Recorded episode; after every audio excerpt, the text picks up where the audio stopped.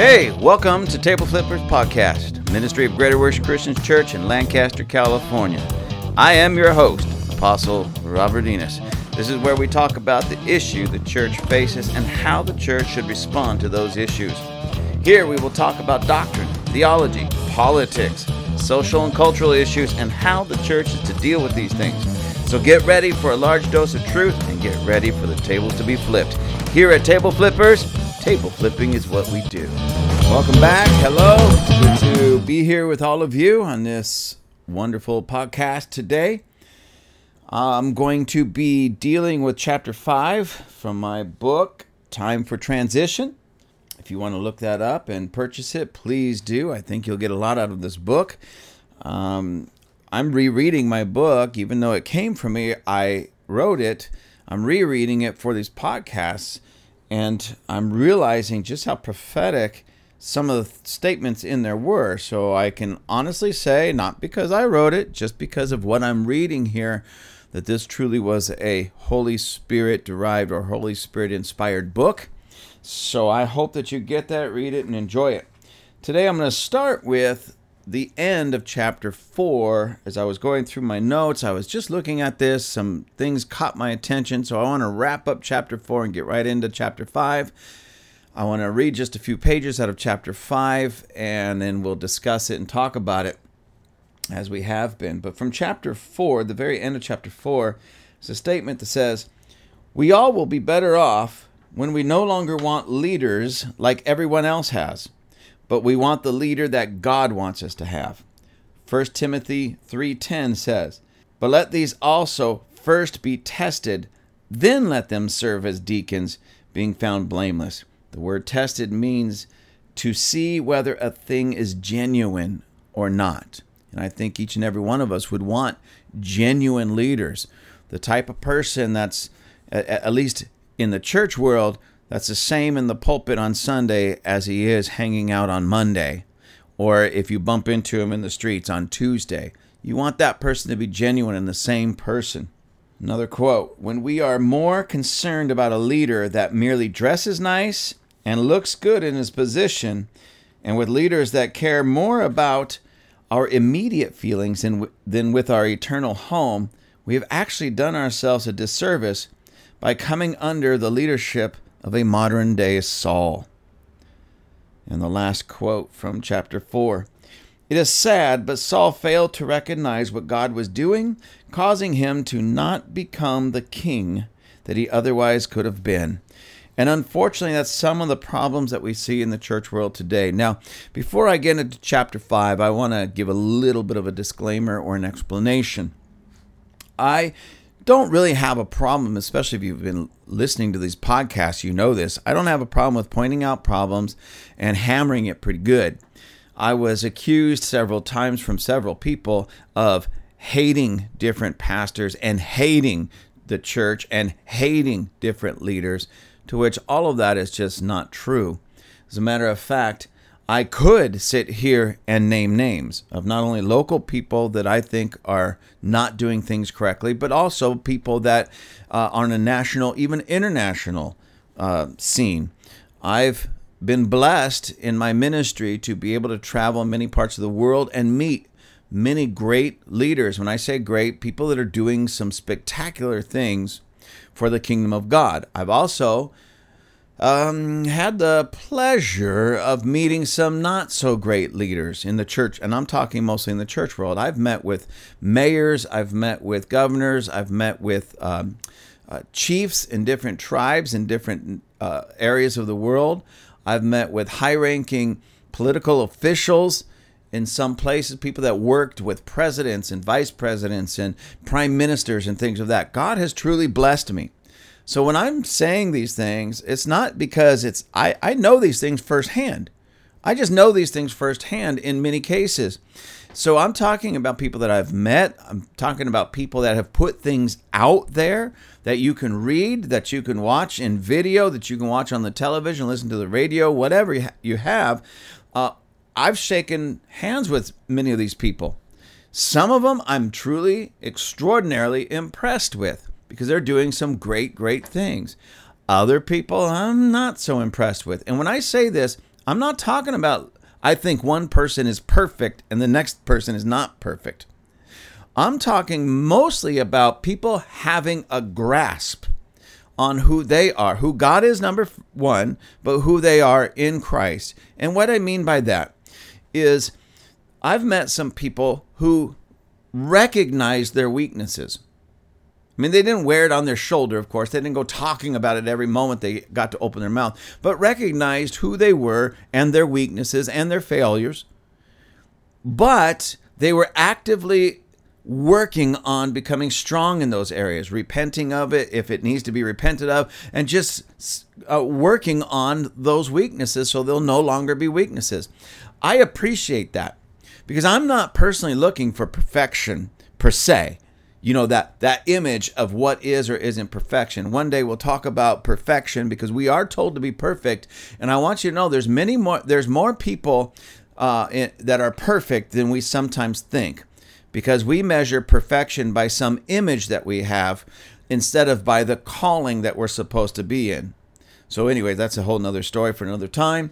But some people I've met that I was truly impressed with because they were, in my opinion, truly humble, not walking around whining and complaining kind of humble, like some people want, you know, you're only humble if you're whining and complaining. No, they were confident in who they were, confident what their their abilities, confident in what they uh, they understood and what they knew. So in that sense, they were very confident. What made them humble was they also understood their weaknesses, but they were working on them and they understood the area of their confidence the the things that they were strong in was because of their relationship with God so God gets all the glory for it.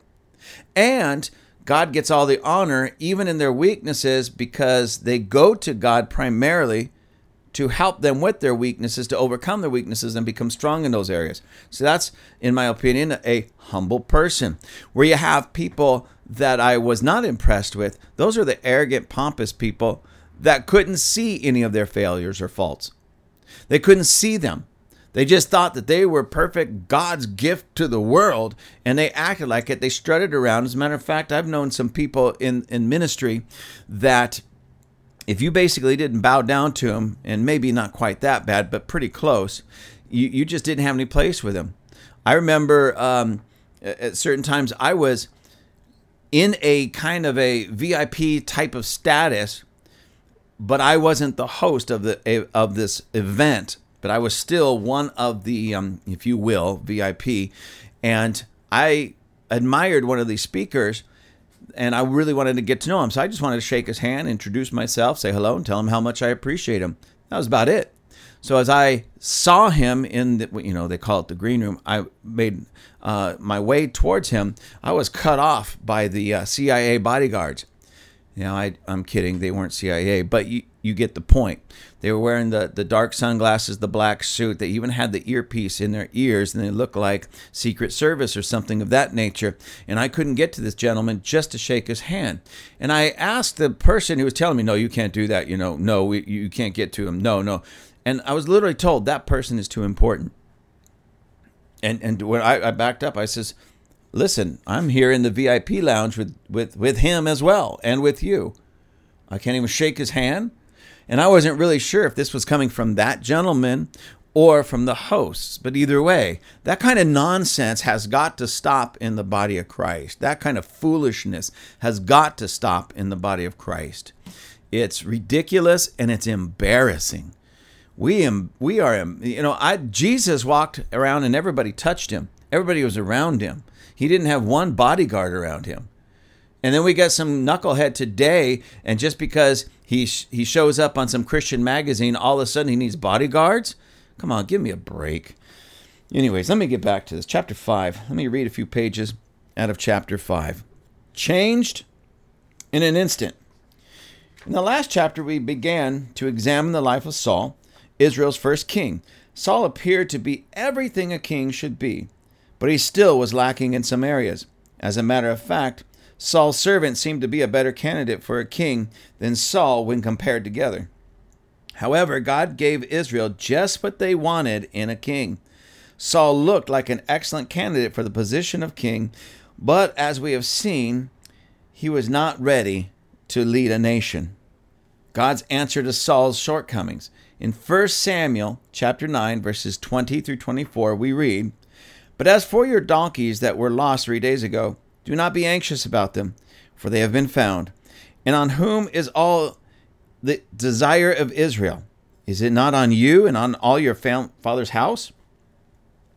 And Saul answered and said, Am I not a Benjamite of the smallest tribe of Israel, and my family the least of all the families of the tribe of Benjamin? Why then do you speak like this to me? Now Samuel took Saul and his servant and brought them into the hall, and had them sit in the place of honor among those who were invited. There were about thirty persons. And Samuel said to the cook, Bring the portion which I gave you, of which I said to you, Set it apart. So the cook took up the thigh with its upper portion and set it before Saul. And Samuel said, Here it is. What was kept back, it was set apart for you. Eat, for until this time it has been kept for you, since I said I invited the people. So Saul ate with Samuel that day. From being the least to a place of honor. After their initial introduction, Samuel invites Saul to a banquet and the first thing that Samuel says to Saul afterward is, As for your donkeys that were lost three days ago, do not be anxious about them, for they have been found. And on whom is all the desire of Israel? Is it not on you and all your father's house? Samuel puts the heart of Saul at ease regarding his father's donkeys, then opens the door that leads to his being anointed as king and commander of Israel. After the initial greeting and prophetic encounter, this is Saul's reaction to Samuel and his declaration Am I not a Benjamite of the smallest of the tribes of Israel, and my family the least of all the families of the tribe of Benjamin? Why then do you speak like this to me? Samuel declares the importance of Saul and his family only to have Saul state the opposite. It would be wise for us to ask some questions regarding Saul's response to Samuel's address. Is this humility or a low self image? Is this true humility or is it false humility? Is this a strength or a weakness? A casual reading of this passage may lead us to think that Saul was merely caught off guard and being humble. This is where many fail in their understanding of such things. Let's take a deeper look at Saul and his response. Saul's self image. While many will look at this and say that Saul was meek and humble, a deeper look reveals that he had a self image problem. This is pride cloaked in false humility that shows a heart that is unsure of itself. Saul was not as humble as it seems in this story, and he had a difficult time receiving from the Lord through Samuel. This insecurity was a problem that manifested through Saul's reign as king. Most all of the Saul's challenges and weaknesses can be traced to the insecurity and low self-image that he struggled with. I know a church leader that God has called to be the apostolic father of his city and region, but because of his insecurities, he has not been able to do much more than pastor a local church.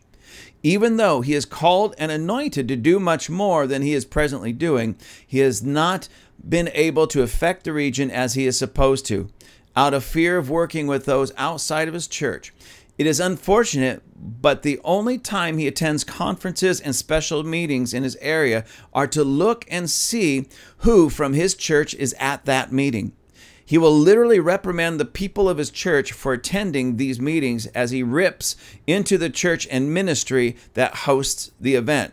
This type of insecurity, manipulation, and control were present in the life and reign of Saul when he was king.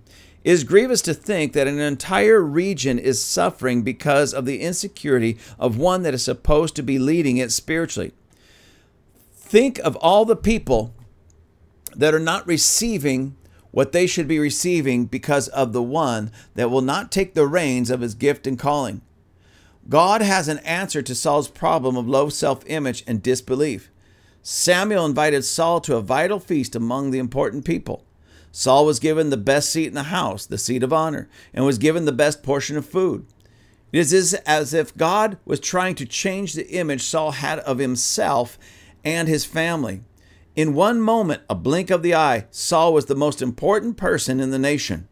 Before meeting with Samuel and hearing the prophetic statement from the premier prophet of the land, Saul could get away with his self image problem, but now he had to rise above his insecurities and the uncertainties they brought. Saul was about to be anointed king of Israel, but his mentality needed to catch up to his new reality. As I write this, I am struck by the fact that some reading this book have been struggling in this same area. God has called you to do extraordinary things, but you are having a difficult time seeing yourself in the position that God has created you for. It is time to overcome this weakness and be what God has called you to be. You have been waiting for the right thoughts and feelings, but they will not come until you start doing what you are supposed to do. In other words, simply be what God has called you to be by doing what He is that rec- calling requires. By doing this, the feelings and thoughts will catch up as you recognize the anointing and power of God at work through you. I want to apologize for tripping over some of those words. It's not that I'm dyslexic, it's just when I read this, it triggers other thoughts and other ideas, and my brain wants to go on a bunny trail, but my mouth is trying to stay true to what I'm reading. So I apologize about that, but it's just the way I'm wired. So um, I've just learned to deal with it. So, anyways, at this point, look at this. There's so many Sauls in the church world today. Saul started out, he had everything. He had all everything that God would want, everything that the people would want to become a great king. Yes, he had some issues he had to work through, but that's why God sent Samuel and that's why he set this meeting and that's why he put Samuel at the at the head of this feast, the most important, the seat of honor, and he was trying to change his mentality, uh, Saul's mentality about himself. Samuel saw the greatness in Saul. God certainly saw the greatness in Saul. Saul didn't see the greatness in Saul. Now, I'm not talking about you and I are supposed to be this way in a way of arrogance, but in a way of true confidence. You should be fully aware of your strengths. You should be fully aware of your weaknesses. You should be building upon your strengths, but also trying to heal and fix and change your weaknesses. And in this case, what we see is Saul had a terrible self image. The premier prophet comes up to him and basically says, This dude, listen, everybody's eyes is on you. Everybody's heart is towards you. You have been you are the one that they have been waiting for and god has answered their prayers. And here he goes who am i? Who is my family? Well we we learned from the previous chapter where Saul was introduced that he comes from, uh, his father's name was Kish, and he was a powerful man. That means not only was he wealthy, because in that day and age, wealth brought power, so he was wealthy, but he was also very well known and influential in his community and probably that entire nation. Somewhere, Saul kind of fell through the cracks. He didn't get that same confidence that his dad had. Maybe there were some problems in the home. It doesn't really say, but irrelevant. He didn't get it. He still struggled. He was a donkey chaser. All right? And if it wasn't for the sake of his servant, the person that worked for him, none of this would have been a reality. And now here he is with the premier prophet that he didn't even know of. His servant knew of him. But Saul, the son of a very influential, wealthy, powerful man, didn't even know of the premier prophet of the land. And that's a huge problem. He didn't even know what was going on in the world around him.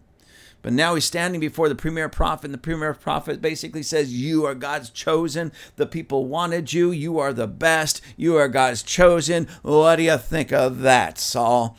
I am the least of the least of the least of the least, and my family is the least. And who are we? We're nothing.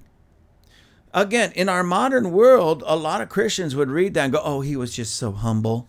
No, that wasn't humility, that was weakness.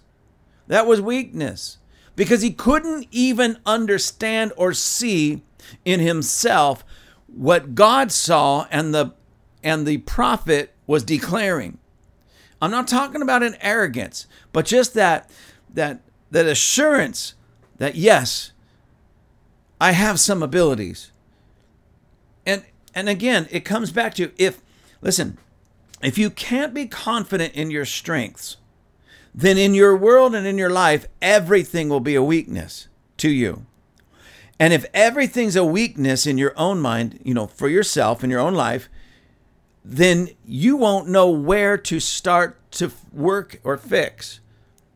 You might be working on a strength thinking it's an actual weakness, wasting your time and diminishing that strength into a weakness. But when you're confident and you know, okay, I have these five strengths and I'm a I'm a good leader in these five areas, but I have these five weaknesses. And if you can clarify that and you can see clearly, you don't have a low self-image where every good thing suddenly is a low thing but you have a healthy self image, an honest self image, where yes, I got these five strengths, I got these five weaknesses. I'm going to work on these five weaknesses, turning them into strengths, yet at the same time, I'm going to continue working on these strengths and making them even stronger. That type of confidence is needed from true leaders. Not a perfection where we have absolutely no weaknesses, but insight and understanding and honesty and truth about our weaknesses, but also about our strengths. Now, again, the saving grace, if you will, in this whole story was Saul at least chose the right person to go with him, this servant. And this servant was a, a, a man that had strengths in the area of Saul's weakness. And that was a good part, point for uh, Saul at that moment. And we do see that later on, even though it does try to, it gets him in trouble because he started getting um, insecure, where he brought David on later, and we're going to see this later in the book, but he brings David on to help him in certain areas, but the people start praising David more than him, so he gets very insecure and seeks to kill David. So even that has its limit. Again, another weakness showing through his insecurity in himself. Because let's face it, he was king. And as we read about Saul, he is the king. He's the one on the throne. He's the one that's in charge. So when he becomes insecure about somebody has a lesser position, he's still not secure in his position. I want to teach you guys a principle right now. It's a simple principle. I want to teach you a principle. And every good, and I say good, every good and wise business owner knows this principle. Every church leader should know and follow this principle, but you should know and follow this principle. And it started out with Saul, but he it fell through the cracks somewhere in his life. And that is I'll use business real quick. If you own a business, you're a business person, hire people that are smarter than you and have better abilities than you. If you, like, say, make, I don't know, bicycle tires, that's your business. You make bicycle tires. You go hire somebody that can make bicycle tires better than you, they will make you a lot of money. And now you have to sell those bicycle tires after they're being built. You go find somebody that has better sales ability than you do because they'll make you a lot of money. And surround yourself with people that are smarter than you. It doesn't diminish who you are because you at least had the brilliance to put those right people around you and form that group. You become the hub to their expertise, and you all will make a lot of money. Now, let's put that in the church world. You know that there's actually few, I'm not saying none, but few church leaders that not only understand that principle, but follow that principle because of their insecurities. You know, they find people that basically need them. In other words, they're stronger than the people hi- they hire. And they assume that's a good thing, and it's not a good thing. Always go out and find somebody in, in a in a church world, find somebody that's more spiritual than you, find somebody that's smarter than you, find somebody that has better abilities at you in leadership quality and capacity. I'll give an example because I know this. Whenever I say things like this, well, what have you done? Let me explain to you, Lucy's. In my my home church, uh, I'm I'm an apostle. God has called me an apostle, and because of that, there are certain strengths that I have. Woohoo! And I'm confident in those strengths, but there's also certain weaknesses. Uh, weaknesses in the sense of when you're talking about pastoring a church. I am not a very good pastor in that regard. What I mean by that is um, the way I'm wired, I don't if somebody comes up to me brokenhearted and they just want to talk and pour out their heart and maybe cry a little, I'm not going to lie to you, it, it, it bothers me. And because the way I'm wired, not because they really need somebody, but because it bothers me the way I'm wired. I want to go fight. So if I hear somebody comes up, you know, to me, and I'll give you an example, you know, this really broke my heart. This person said X, Y, Z to me because of my nature. I'm like, let's go get that guy and you know get him, because I'm a, I want to make things right in the moment. I want to let, let's set this right. And you guys have heard that through these podcasts. You know, if I see something wrong, let's make it right. But where a true pastor, a true shepherd, will hold that person, give them a, a, um, shoulder to cry on, an ear to listen to. They'll always have the handkerchief or the Kleenexes, and they will take time. And if it's if it takes an hour, they'll take an hour. That person. If it takes several days of just walking it through with them, calling them, texting them, and doing all that, they'll do that. And I'm not opposed to that. That's great and that's fine. And that's absolutely needed in the body of Christ and everywhere. People need that. People need to know that there's somebody out there that loves me and cares for me and will sit down with me and talk to me. And even if I cry, let me cry. Even if I'm wrong, let me be wrong for those moments until I get my head and my heart together for correction. But you see, the apostle in me just, no, let's fix it now. No, let's fix it now. No, let's fix it now. I have the two by four ministry. You know, that means that when when I minister, you just got hit by a two by four. Other people have the pillow ministry. When they minister, it's like you're leaning on a comfortable pillow and being loved on. Both are absolutely needed in the body of Christ. Absolutely needed. So back to what I've done. So I knew that would be, in the sense of pastoring, a huge weakness for me. So we have Pastor Abraham and Pastor Adriana at the church that are very much pastors, true pastors.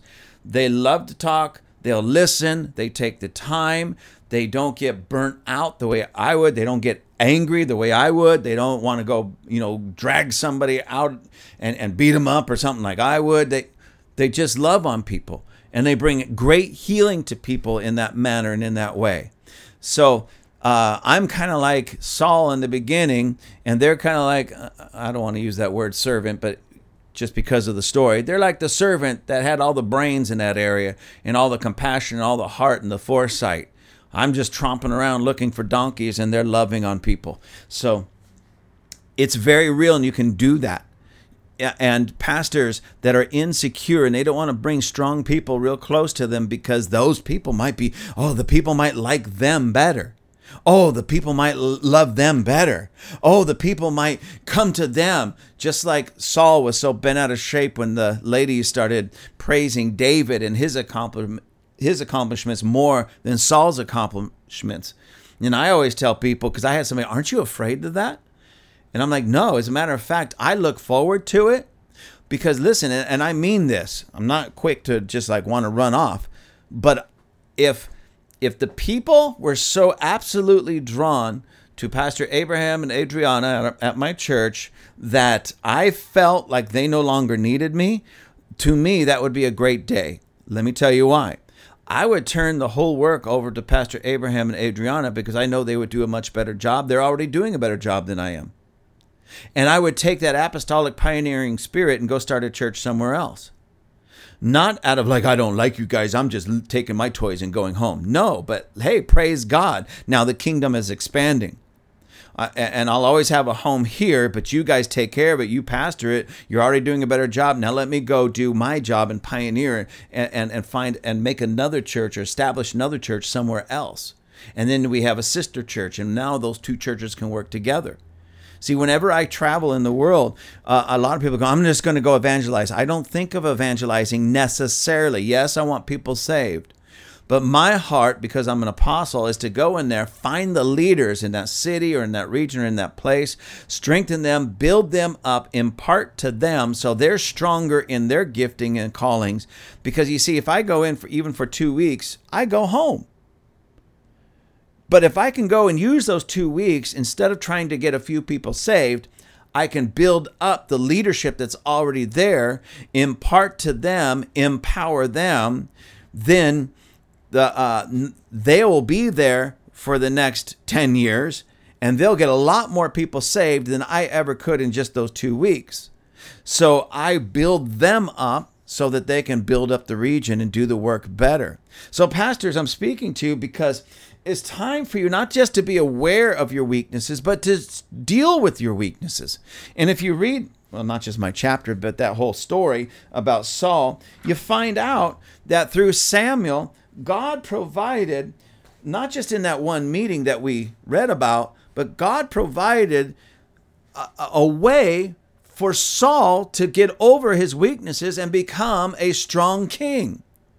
He prophesied to them to the point that not only did everything that Samuel prophesied to Saul that day did it come to pass, but it literally gave him a new heart as he was filled with Holy Spirit.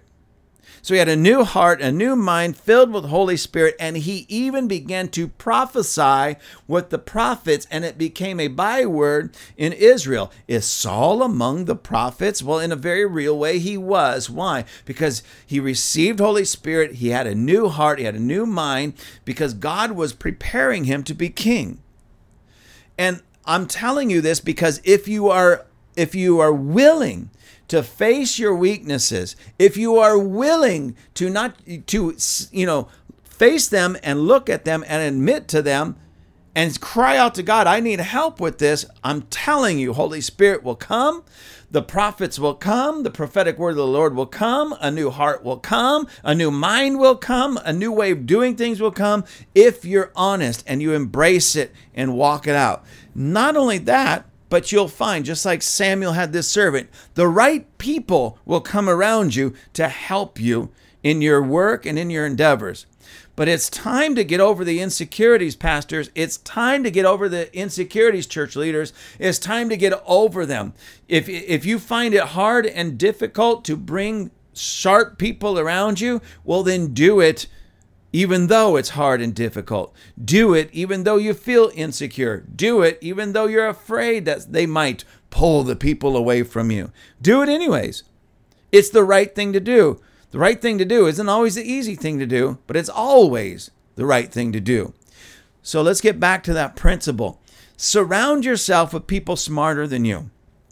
Surround yourself with people that have more than you in the given area that you are working in church leaders. Surround yourself with people that are not only smarter with you, know the word of God better than you, are more anointed, pray more than you, because uh, several things happen. One, the people of your church are better fed because you bring good people to the table.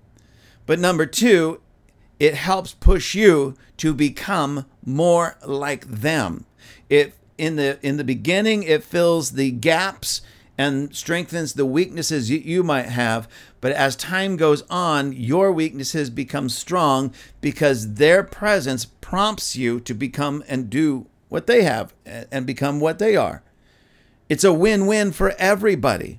It's a win win. And let's face it, and if you look out there and you notice, oh, the people are being gravitated to Pastor so and so or associate so and so, then you know what? Maybe just humble yourself, be honest, and say, I'm turning the church because they're doing such a, a great job. I'm turning the whole church over to them, and I'm going to go out and pioneer another church. And you do that before there's anger and frustration and a falling out. You do that while you still are friends so that you have now a sister church that you can work closely with. We're supposed to be expanding. This is the way it's supposed to work. Our children, our even our spiritual children, are supposed to rise up and do more than we do. Not just in the natural, in the natural home, but especially in the church world. So let's get uh, over ourselves and start expanding ourselves by expanding the kingdom, bringing good people on board that can run the whole thing. That you hope, and this is my hope, that you would hope that somebody would come in, capture the heart and the attention of the people, do a better job, so you can turn it over to them, so you can go out and apostolically uh, establish another church, pioneer a new church, and work and expand the kingdom. And you have a sister church that'll back you up the whole time. So we got to get over ourselves. Saul needed to get over himself. We need to get over ourselves, and we need to really start doing the work that God has called us to do. And where we have weaknesses, face them honestly, get over them, and continue pressing on. That's my word for today. God bless you all. Thank you for joining us here at Table Flippers. I would love to hear from you. You can find my contact information at www gwcclancaster.org. That's gwcclancaster.org. Please let us know how we are doing. I look forward to hearing your thoughts and comments. Have a fantastic day.